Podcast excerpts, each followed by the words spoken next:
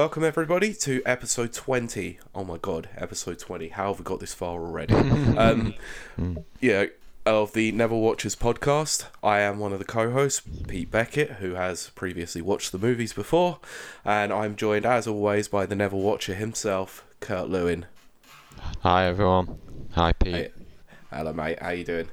Yeah, good. Excited to get stuck into Black Panther. Yes, I actually forgot to announce that we are currently Yeah. we are covering Black Panther, the um, 2018 film that went on to be um, a record box office success for uh, Marvel. So, you know what? Let's just get straight into the into the cast and and all that, and then we'll we'll get our thoughts on on this. So, A quick, Uh, sorry, quick, quick question. When you say it was record breaking, was in in what way was it there? I'll I will get to that in a moment. All right. So, um, uh, reprising his role from Captain America: Civil War as T'Challa or Black Panther is Chadwick Boseman, um, but filling out the vast majority of the cast is Michael B. Jordan as Eric Killmonger, uh, Lupita Nyong'o as Nakia.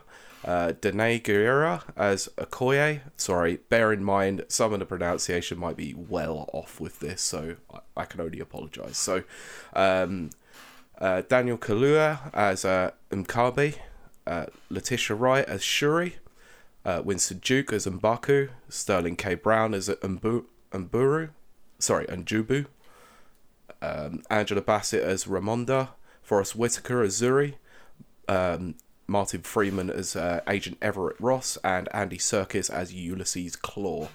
Um, this film was written by Ryan Coogler and jo- uh, Joe Robert Cole, and directed by Ryan Coogler, who was, uh, I would say, famous for uh, doing Creed. Right. Okay. So, uh, That yeah, he explained the worked with- Michael Jordan. Yeah. yeah, that would explain very much about why he cast Michael B. Jordan. This worked with him before, so And sorry, sorry. Uh, did you say he was the writer? uh, yeah, he wrote, he Right. co-wrote this film with Joe Robert Cole, but he directed as well. All right. Okay. So let's get into it. What did you think of this? Well, you mentioned in there about uh, Creed, which is um, um one of my well, yeah, one of my favorite, certainly my favorite boxing film. Um, uh, I can. S- it probably explains why I enjoyed this film so much. Okay. Um, it's not another case of like in the past few episodes where I've said, "Oh, it's my new favorite." Uh, it's Mm. not quite at that level, um, but it is one that I really enjoyed, and I would say that it is um, my fa- Well, sorry, my most thought-provoking of all the Marvel films. Mm, okay. I would probably have to agree with the vast majority of that. It is a very thought provoking movie for certain thematic reasons, of course. Um, I think I think where unfortunately this falls a bit flat is um, there are some elements in the plot that are a little bit on the dull side at times, and that's. But when when the action hits, it's usually pretty good, and the story is mostly good. I would say, but I wouldn't say it's one of the better Marvel films, and uh, unfortunately, this is one of those films, like I said, that was steeped in controversy because there was a lot of fervor online at the time uh, involving a lot of people that could be considered racist. So, you know, we will move very swiftly on from that. So, um, let's get in. Uh, just give you a couple of points of trivia. So, uh, like I said, coming back to it, Black Panther was the first film in the Marvel Cinematic Universe to have its opening weekend domestic box office in the US surpass the production budget. The production budget was 200 million, and the opening weekend take was 202 million. Right. Um, also, you mentioned about Creed.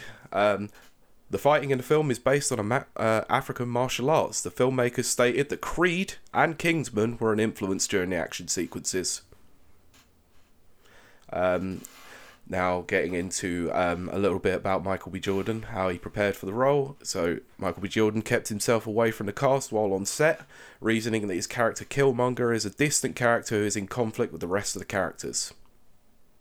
Yep. Pre- pretty On- method, I guess. Yeah, on on Michael Jordan, I'm 99% sure that I saw him because there's um, a scene in London, isn't there, in Yes. this film, I'm 99% sure I saw him on the bridge that's next to um, the London Eye when I was walking home from work once. That wouldn't surprise me at all. Um, if if I remember, it's the scene where they do the museum heist, right? Okay, so just one last bit of trivia, and this is quite a political one. So, the Black Panther character was created in July of 1966, two months before the founding of the Black Panther Party. The name was changed to the Black Leopard, but the creators and readers didn't like the name change and it was reverted back. Did you know that T'Challa's war paint in the battle with M'Baku is in reference to this? Right. I thought that was interesting. So, Yeah. shall we get into the plot? Yeah. Well, yeah. Let's get into some of the highlights or points I wanted to bring up. So, Sure. as I said um, earlier, I thought it was the most thought-provoking film that I've seen in the in the Marvel universe so far, and this was because I really liked the whole uh, element or plot of of questioning whether Wakanda should use their technology, the vibranium, sorry, in order to help, basically, to help real world African countries and um, all their people around the world um, to escape from their own poverty um, against like the richer nations. And I thought it was a good um, like uh, argument between both sides of the some people in Wakanda in didn't they just wanted Wakanda to s- stay stay how it is Mhm. and keep the vibranium to themselves whereas then you've got on the other hand people like Killmonger who want to share it with the world uh, with their own people Yeah, but it, but in in this case of Killmonger, it's very different because he doesn't just want to share the technology; he wants to share the weapons to take uh, take down the um, yeah uh, take down the other nations more so than anything because of the uh, the injustices that have happened with the, with uh, with his people. Yeah. So you've got th- you've got kind of three approaches, um, or three um, three sides. Yeah, Yeah. for sure. But they obviously link into each other because Daniel Kaluuya's character of uh, W'Kabi obviously falls into line with Killmonger because of that reason. Because he feels like the technology should be shared, but also has a deep hatred for the fact that the previous king T'Chaka didn't apprehend Ulysses Klaue. Uh, I, I think I have to agree. It's a very, it is a good angle to take with this. Do they, you know, do they open the world their world up to potentially other people coming to steal their technology and their their ultimate resource, or do they keep it to themselves? Yeah, because to be honest, I, I was as the film was going on, I was thinking, well, what would be my stance on this um, if I was a Wakandan? And I honestly didn't know. I couldn't. I didn't know. Yeah, it does. It, it does put you in that position, really, and I think that's a really good point actually to raise because I didn't think of that. Is that it? does it is supposed to put you in the headspace of the new king and how you would react to that situation. Yeah, You know, T'Challa is a new king, and it's kind of been forced upon his lap by the fact that his father, eh, you know, passed very quickly in civil war. So he's having to learn the ropes. So all of this is a new experience to him, and it's a new experience to us as the, as the viewer. We've got a whole new area, a whole new resource that we've not really seen that much of, apart from the Black Panther suit in Civil War. And it's Yeah. just it's a quite an interesting angle, actually. yeah, and you've and you've yeah, he's got um, the people in the, what I assume is like the council.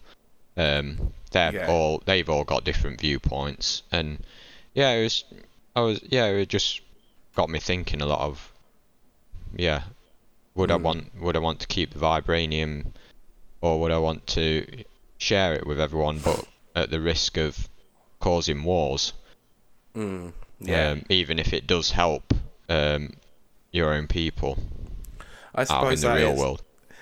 I suppose that's the case with anything really. You can share resources that could be used against you, and we we see that quite a lot of the time with the internet at times, where you know you can you can have this incredible resource that's you, that's got a mass amount of information on it that's available at your fingertips, but then people use it against you in various different means. Mm. So, Yeah. Um, okay. Yeah. So that was um, my biggest takeaway. Also, Mm. the other big thing I really enjoyed about this film was the soundtrack. Um, I thought it was, fan- it was fantastic. Probably my favourite one in the MCU so far.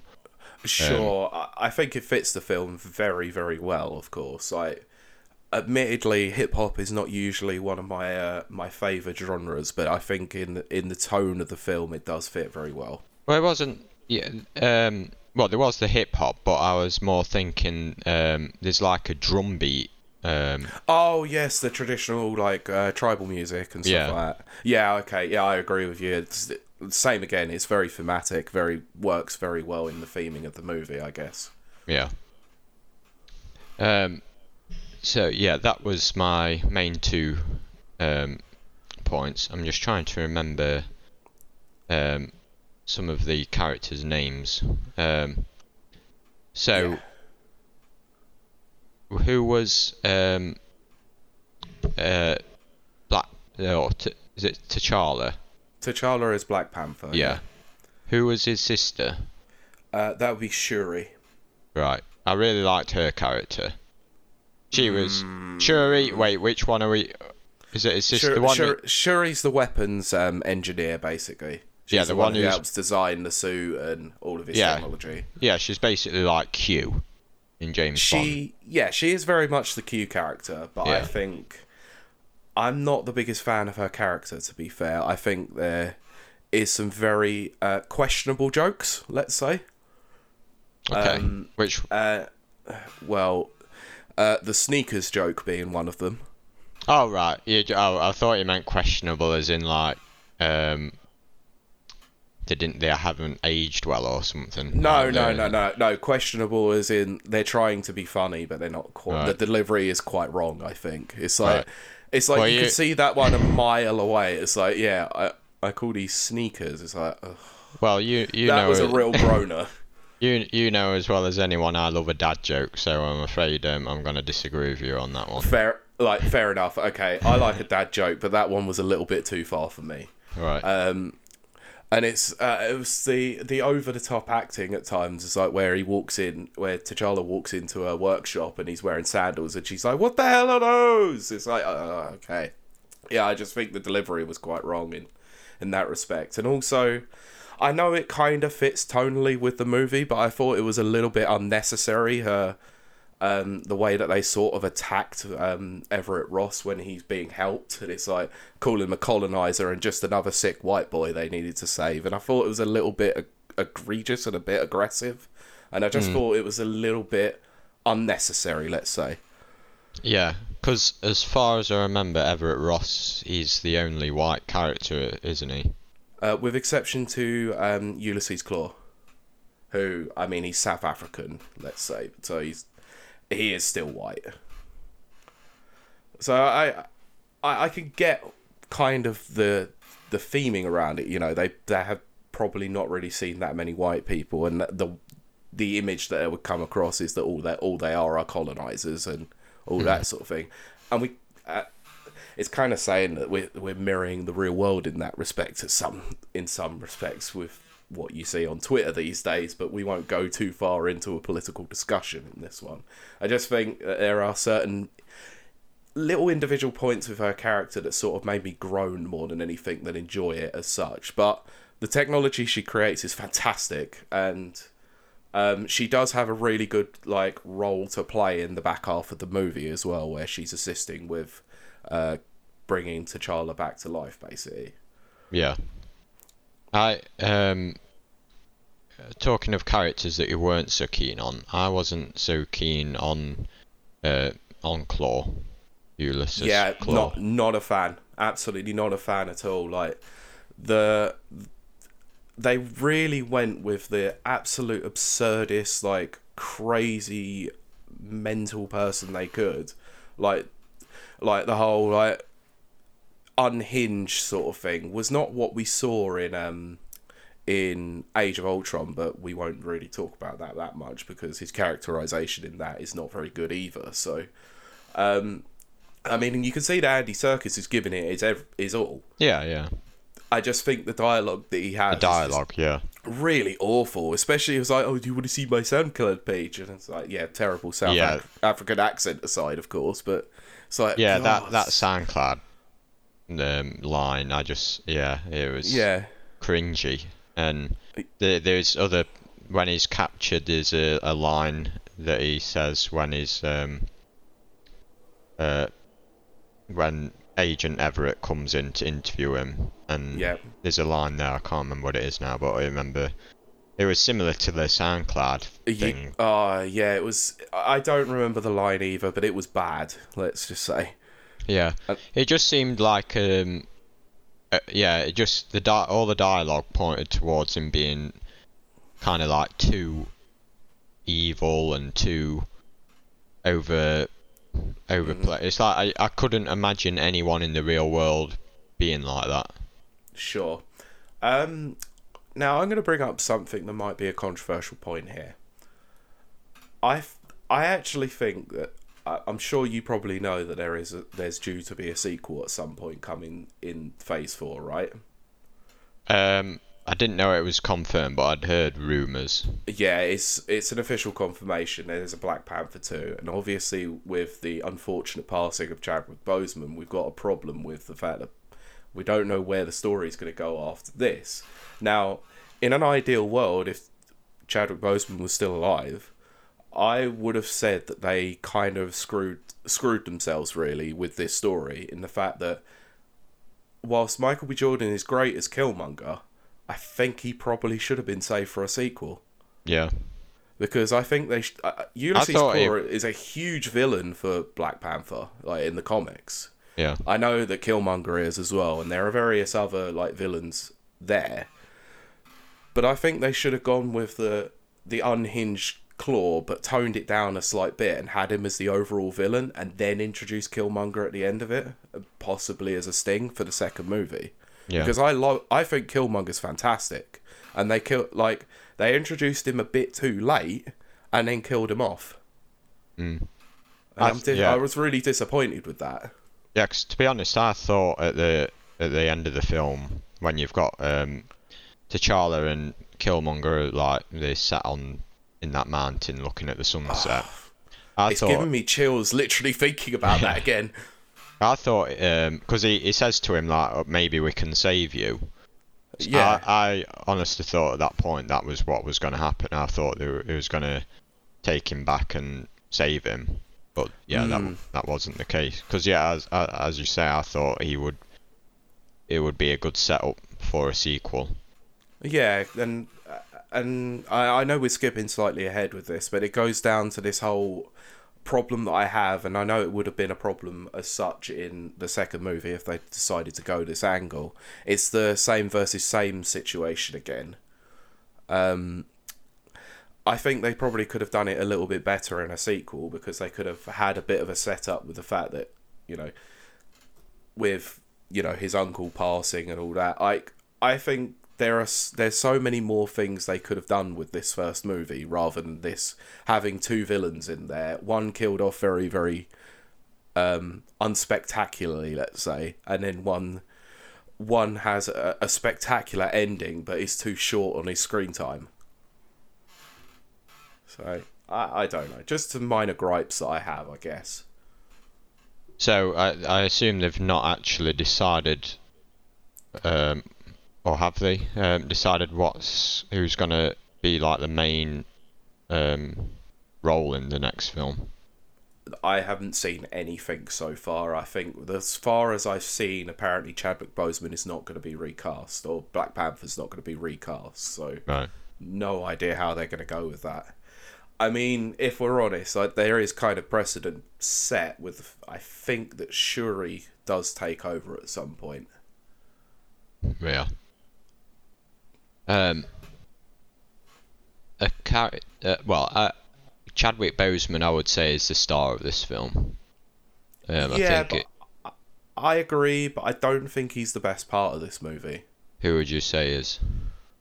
with exception to Killmonger, I think that the, the vast majority of the supporting cast, including um, Winston Duke as M'Baku, even though his short his um his time is short, and um, Lupita Nyong'o's uh, Nakia are very very solid characters, and they do help to drive the plot as well. Yeah. Yeah. What did you think of W'Kabi? Um, I'm gonna say I didn't think it was a great performance from. not not at all. Daniel Kaluuya is a f- is a brilliant actor. You've Yes. seen him obviously in Get Out, and Yeah, yeah. that he's fantastic. Like he's a great actor, but I felt he was a little bit wasted in this movie, if I'm honest. Yeah, it I- just like it just seemed pretty wooden throughout. Like um, he always had the same facial expression no matter what he was talking about, whether it was Mm, yeah. happy or sad or angry. Oh, oh yeah, that that is that's a good point actually, because you know that section where he's talking to T'Challa quite early on after he's been made the Black Panther officially, or the King, sorry, and he's like tending to his rhinos, and there's barely a hint of a smile there, even though it's like a nice conversation that he's having. yeah, It's like, mm, yeah, he's he, he's. Let, let's just say, right, he's got a resting bitch face the entire time.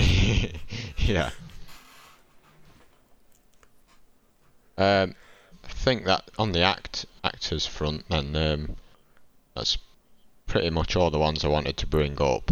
Um, The the if we so I think I've uh, highlighted pretty much everything I liked about the film. Mhm. Um, so if we go into what I didn't like, um, I'd say in terms of the the plot, um, or kind of, something that I thought was kind of weird in the final. Uh, well, sorry, I'd say that the f- first half of the film is stronger than the second. yes. Um, and in the second half, that's when the plot has some questionable uh, points. Sure. Um, one of which being when we, g- um, well, earlier in the, f- well, near the beginning of the film, when we see Black Panther have the fight with the leader of the that other gang. Oh, sorry, Uh, I've no idea. You mean the Jabari tribe, Yeah, uh, which is um, M'Baku. Right. Okay. Um. So yeah, later on in the film, um, the they've rescued um T'Challa, and um, once he's been healed, and um, T'Challa's telling um M'Baku that he's he, wants his army to go and invade. Mhm. Um, I just thought it was well cheesy and well um, you could see it a mile off that when they went and had that fight, after Yeah. him refusing to provide his army, they turn up, Of course, yeah. and it's, like, why? Why has he changed his mind? it's it's clearly there just for you know plot plot convenience and to add a little bit of um uh god i'm trying to remember Spectacle. the word. That's yeah something along those lines. They're just they're trying to have some sort of minor conflict in there when it didn't really need it. You already had the fact that he was in conflict with um killmonger and that's enough of a reason you know. But I, I can sort of un- I can kind of understand it because you know what they say at the beginning of the movie is about the technological advancement, which is why they've watched from from the mountains all these years, and they've not got involved with the yeah that they feel that they've moved away from the traditional aspects of how Wakanda was built. I get that. But then to go and help them out after all of this, uh, when he specifically outright said, "No, I'm not going to help you," like go away. Yeah, and there was yeah, and there wasn't any hint of him having second thoughts. It was yeah. just like you never, no. you don't see it at all. no. It's Like- like I'd rather him just agree to give him his army. I mean, even if Mbaku just said, "Yeah, I'm I'm going to give you twenty five percent of my troops," Yeah. that's about it. Like, other than that, you're on your own. Fine, Yeah. whatever. Like that would have been fine. However, a- admittedly, this scene does have one of those moments where I I did laugh. Actually, it's the moment where um Everett is trying to say something and he's and, and the whole tribe is like, oh, oh. Yeah. It's like you do not get to talk. It's like, yep, Yeah. I, I- I- thought that was funny. Yeah. Um, and then and there was a, just before that he says, "I'm, I'm gonna feed you to my pets or whatever," and he's like, and then he starts laughing and he says, "We're vegetarians." yeah, yeah, that was good. Um, on that, on those two moments, I'd Yep. probably say this is the most straight-lined MCU film. Um, Yeah, like there's very little in the way of comedy and one-liners in there. That's true, and like I said, when I when they tried to do the one-liners like with Shuri, I think they fell flat. To be honest, Yeah, so I think they definitely should have gone tonally with a more serious film, and rightly so. But they do. I think they do revert to that whole let's ha- let's have a couple of one-liners in there to keep people interested. But if they, I think they should have been more reliant on their on the plot being the center point of this and the characters themselves. yeah. Um, I'd say the whole battle at the end is my least favorite thing about this film. it's a bit all over the place. Like you Yeah. don't know who to follow at times. Like the the spect. I think it's more of a spectacle than it is um, logical. You Yeah, know, it looks nice. It shows a lot of the city that you ha- or the lot of the uh, Wakanda that you haven't seen, including the mines. Um, barring like a brief moment where you have a look at the tr- uh, the train that runs underneath, which is clearly there like earlier on in the film to set up the fact that they're going to have this big fight on there. yeah, but even I, I was unclear. I'm sure it is explained, but to me it was unclear what they was actually doing on that track because I know that like you've like the force field came on or whatever it is, Yeah, and it like starts stripping away their suits. But it, I just didn't understand what the purpose of that was because it specifically tells um uh what's her name uh uh, sh- well, Shuri tells Everett about it, doesn't she? yes um yeah uh, but T'Challa he tells Shuri to like switch it, switch it on yeah Yeah, um, I didn't really understand who that helped because because it it was stripping away both their suits. Yeah, because of the fact that the Black Panther has like got um, added abilities because of this purple herb that they've got. It means that they're, that the same versus same fight means that neither one of them can probably be killed. So essentially, what they're doing is they they're using the vibranium to. I I can't remember what they say about it. There was a specific word that they said. Um, it's like propo- like um, it's like a, uh, levitation in some sort of respect with using the vibranium, but they the vibranium in the tracks like reflects it basically, and it, that's how it's able to hover, which is I, I it's it's all a bit convoluted, let's say. Well, I do understand now that you say um, it has the effect basically of stripping away the black the suit and the the Black Panther's abilities. So that's the only way one of them's going to get killed. Otherwise, they'd just be there forever. Yeah, which is why they make a big deal about the two um, the two fights in ritual combat. They they specifically stripped T'Challa of Yeah. the Black Panther powers because otherwise it's an unfair fight. So I, I think you could see this coming from a mile away, and the fact that it was going to be a Black Panther versus a Black Panther fight, basically, Yeah. and one of them was going to have to die somehow, and you just you knew something was going to have to happen with it. And uh, obviously, once they destroyed the herb, it's not like they could just knock him down, knock Killmonger down, and then strip him of his powers by giving him the herb again. Yeah. Like that's another thing as well. That's a little bit up for debate. How does this how does this herb have the power to both give you the power and take it away? Yeah. I don't know. It's unusual, but I, I guess it's one of those things like we need to plot, so let's plot. Well, wouldn't that. I would have. I would have assumed that that was like in the comics. Yeah. Now, I- would imagine so. I'm not familiar with the property of Black Panther in terms of the comics, so I think when we have Oodles on again, we might press him on that one. Yep. Get ready, oodles. Question. um.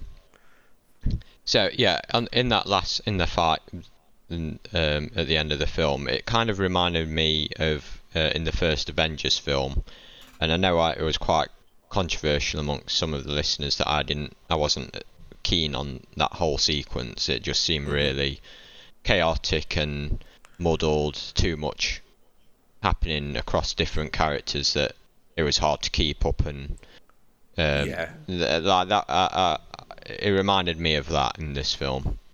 Yeah, I would say it's not the first incidence of that happening in this film as well.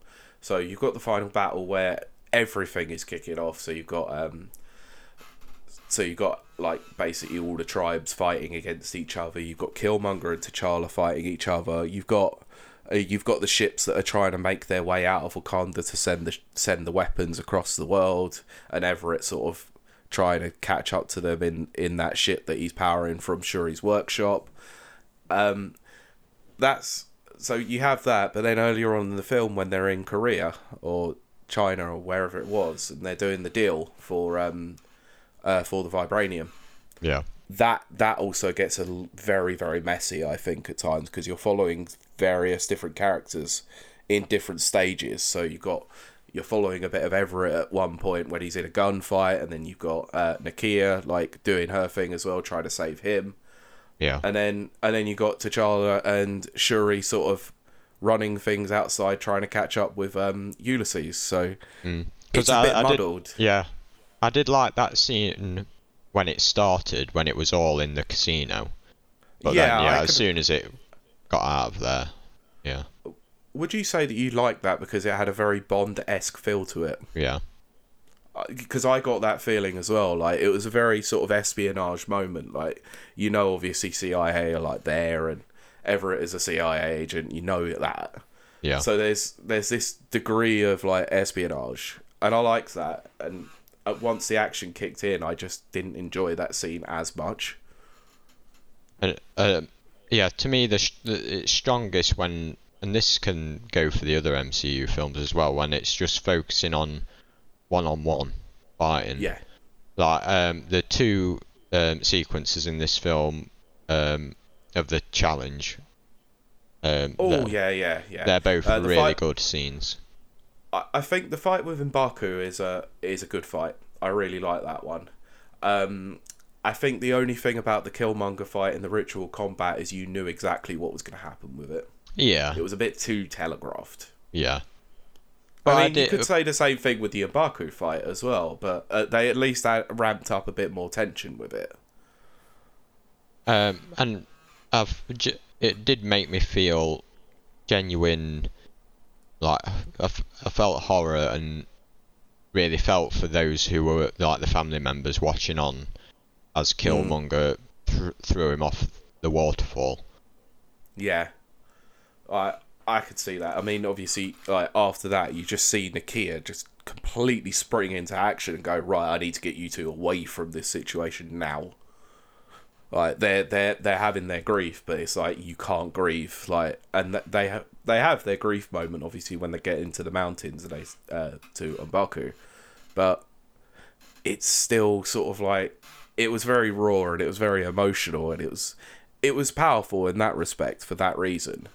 It's just like I said, I think the the ending of that fight was massively telegraphed. Yeah. Um, Uh, uh, the other thing I would say, I want to bring up another action sequence, and this is very, very early on in the movie. And I mean, like, the first action sequence. It's a little bit difficult in terms of the lighting to see a lot going on. which one is this? Sorry. So, so this is the one where um, uh, T'Challa makes his way out of the ship. He drops down from the from the air, and he's basically going Oh, to get yeah. Nakia back Yeah. because he's due to be crowned king. Yeah. And I actually, uh, at the time when I first saw this, I didn't realize straight away that obviously that she's like one of the champions of the of the other tribes. Yeah.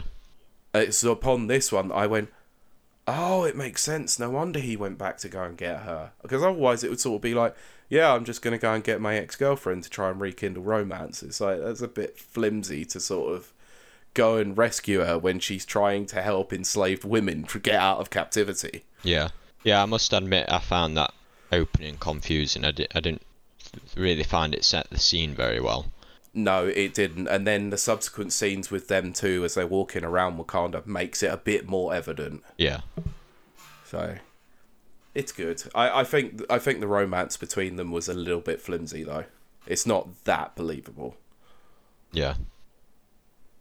Um, I think that's all the main points I wanted to that I wanted to bring up. Um, unless I- there's anything else. Yeah, I think that's mostly it, really, isn't it? Like, there's a lot in this film, but not a lot, if you know what I mean. There's a lot going on visually and in terms of, but in terms of plot, there aren't that many talking points. Yeah, it's quite a basic story, if you know what yeah, I mean. I did appreciate that though, because sometimes I think these MCU films are hard to follow. I, I do agree. It does work more as a strength that it's a lot more of a a palatable movie in that respect in terms of plot. And I also think um, someone could watch it on its own without having watched the previous films and still have a grasp of the plot and Yeah. what's happening. Yeah. So I saw this film before I'd saw Civil War originally, so I didn't even know who Black Panther was going into this as they'd set it up. And I I mostly enjoyed it than the first watch. I think I enjoyed it a little bit more this time, knowing his character a bit more b- b- with the setup. So it's a bit more enjoyable in that respect. I will bring up one kind of egregious point though, and it's two particular moments in the film. Uh, it's it's the two moments where he gets fed the purple herb, where he gets his powers back as the um, as the Black Panther. So the first one, obviously, when he uh, wins the ritual combat, and the second one when he's revived after losing. Yeah. So he goes into the into the plane of the elders, uh, where he meets his father, which is um, T'Chaka. Yeah. Now I don't I don't know about you, but musically, thematically, and visually, it gave off some very serious um, uh, Lion King vibes. yeah, And yeah. It was a bit sort of egregious in that respect. It's like the the music specifically was so like so very evident to that scene with young Simba where um where the king's obviously talking to uh, to Simba in the Lion King about like the plane and the land and the the plight of the the previous kings basically. And I know Disney obviously made Lion King, and I know Disney now own Marvel, but it was sort of a bit of a rip off, if you know what I mean. Yeah. But other, but other than that, like, it's fine. also, um, this is an egregious point, but the final words in which uh, uh, what Killmonger says before he passes are fantastic. Perfect delivery, perfect theming for the movie. I guess it's like I think he said, "I I, I would rather die a free man than to live my life uh, still in bondage." Yeah. Fantastic. Yeah, yeah.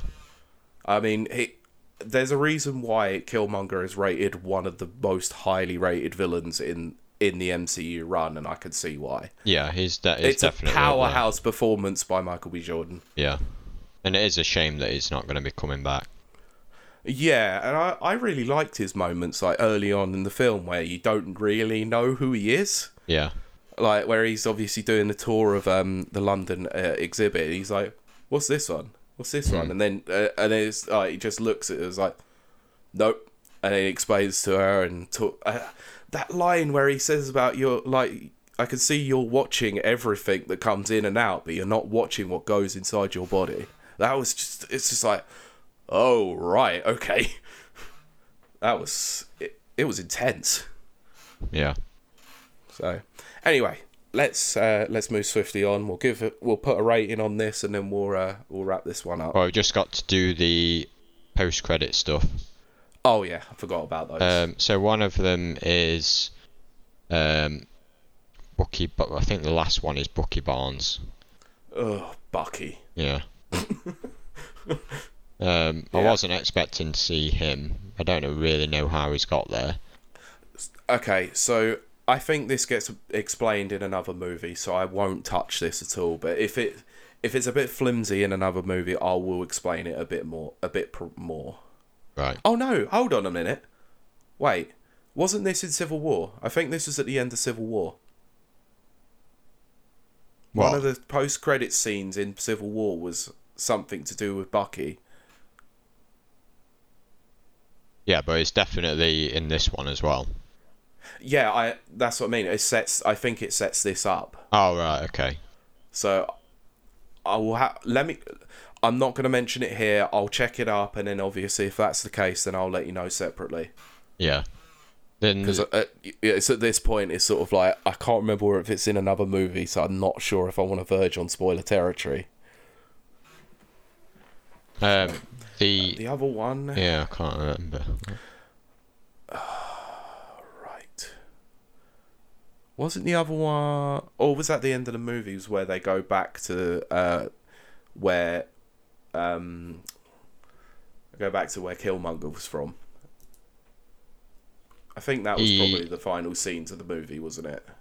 What when they are setting, it- like they're saying they're gonna build up uh, uh, The- the research. Wakandan- yeah, Yeah. it's the Wakandan research facility, isn't it? I thought that was the last scene of the film rather than That's a what- post credits, but I thought so, yeah. I just couldn't remember because they sort of just flew by really. Um, two seconds, let me just find out.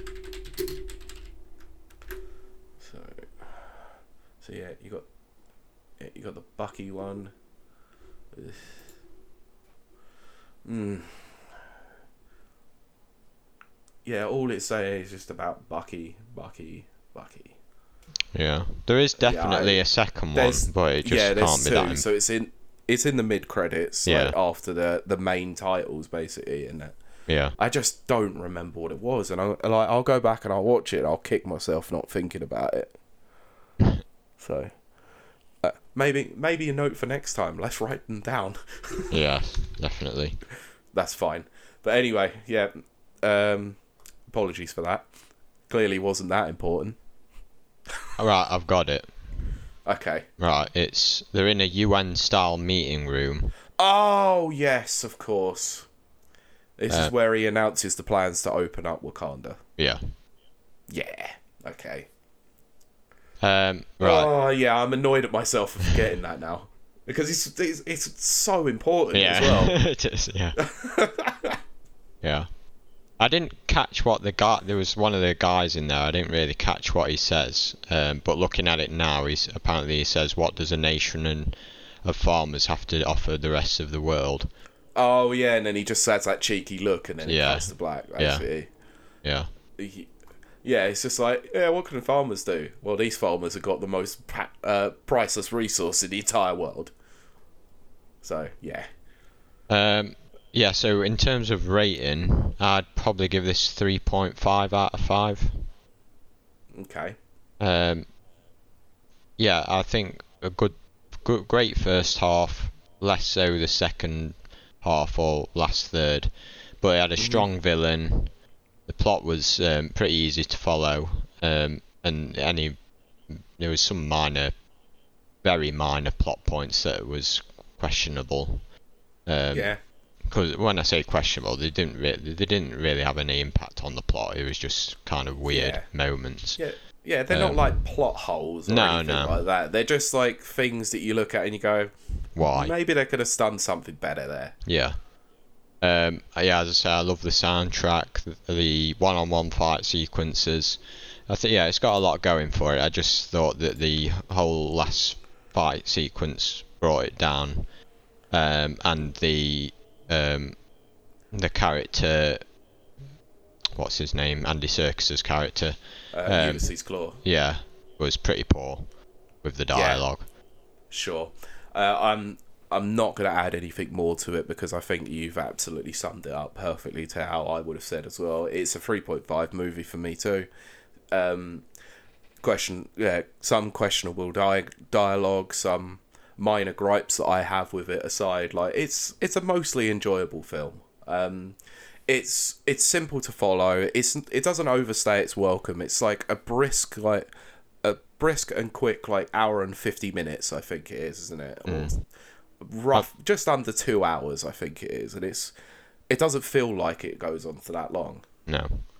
But uh, yeah, Just to briefly go over, like how you mentioned earlier, how it was a massive box office success for them and like record breaking. I do remember at the time it did get a lot of uh, coverage because it seemed as if it was quite a culturally important film.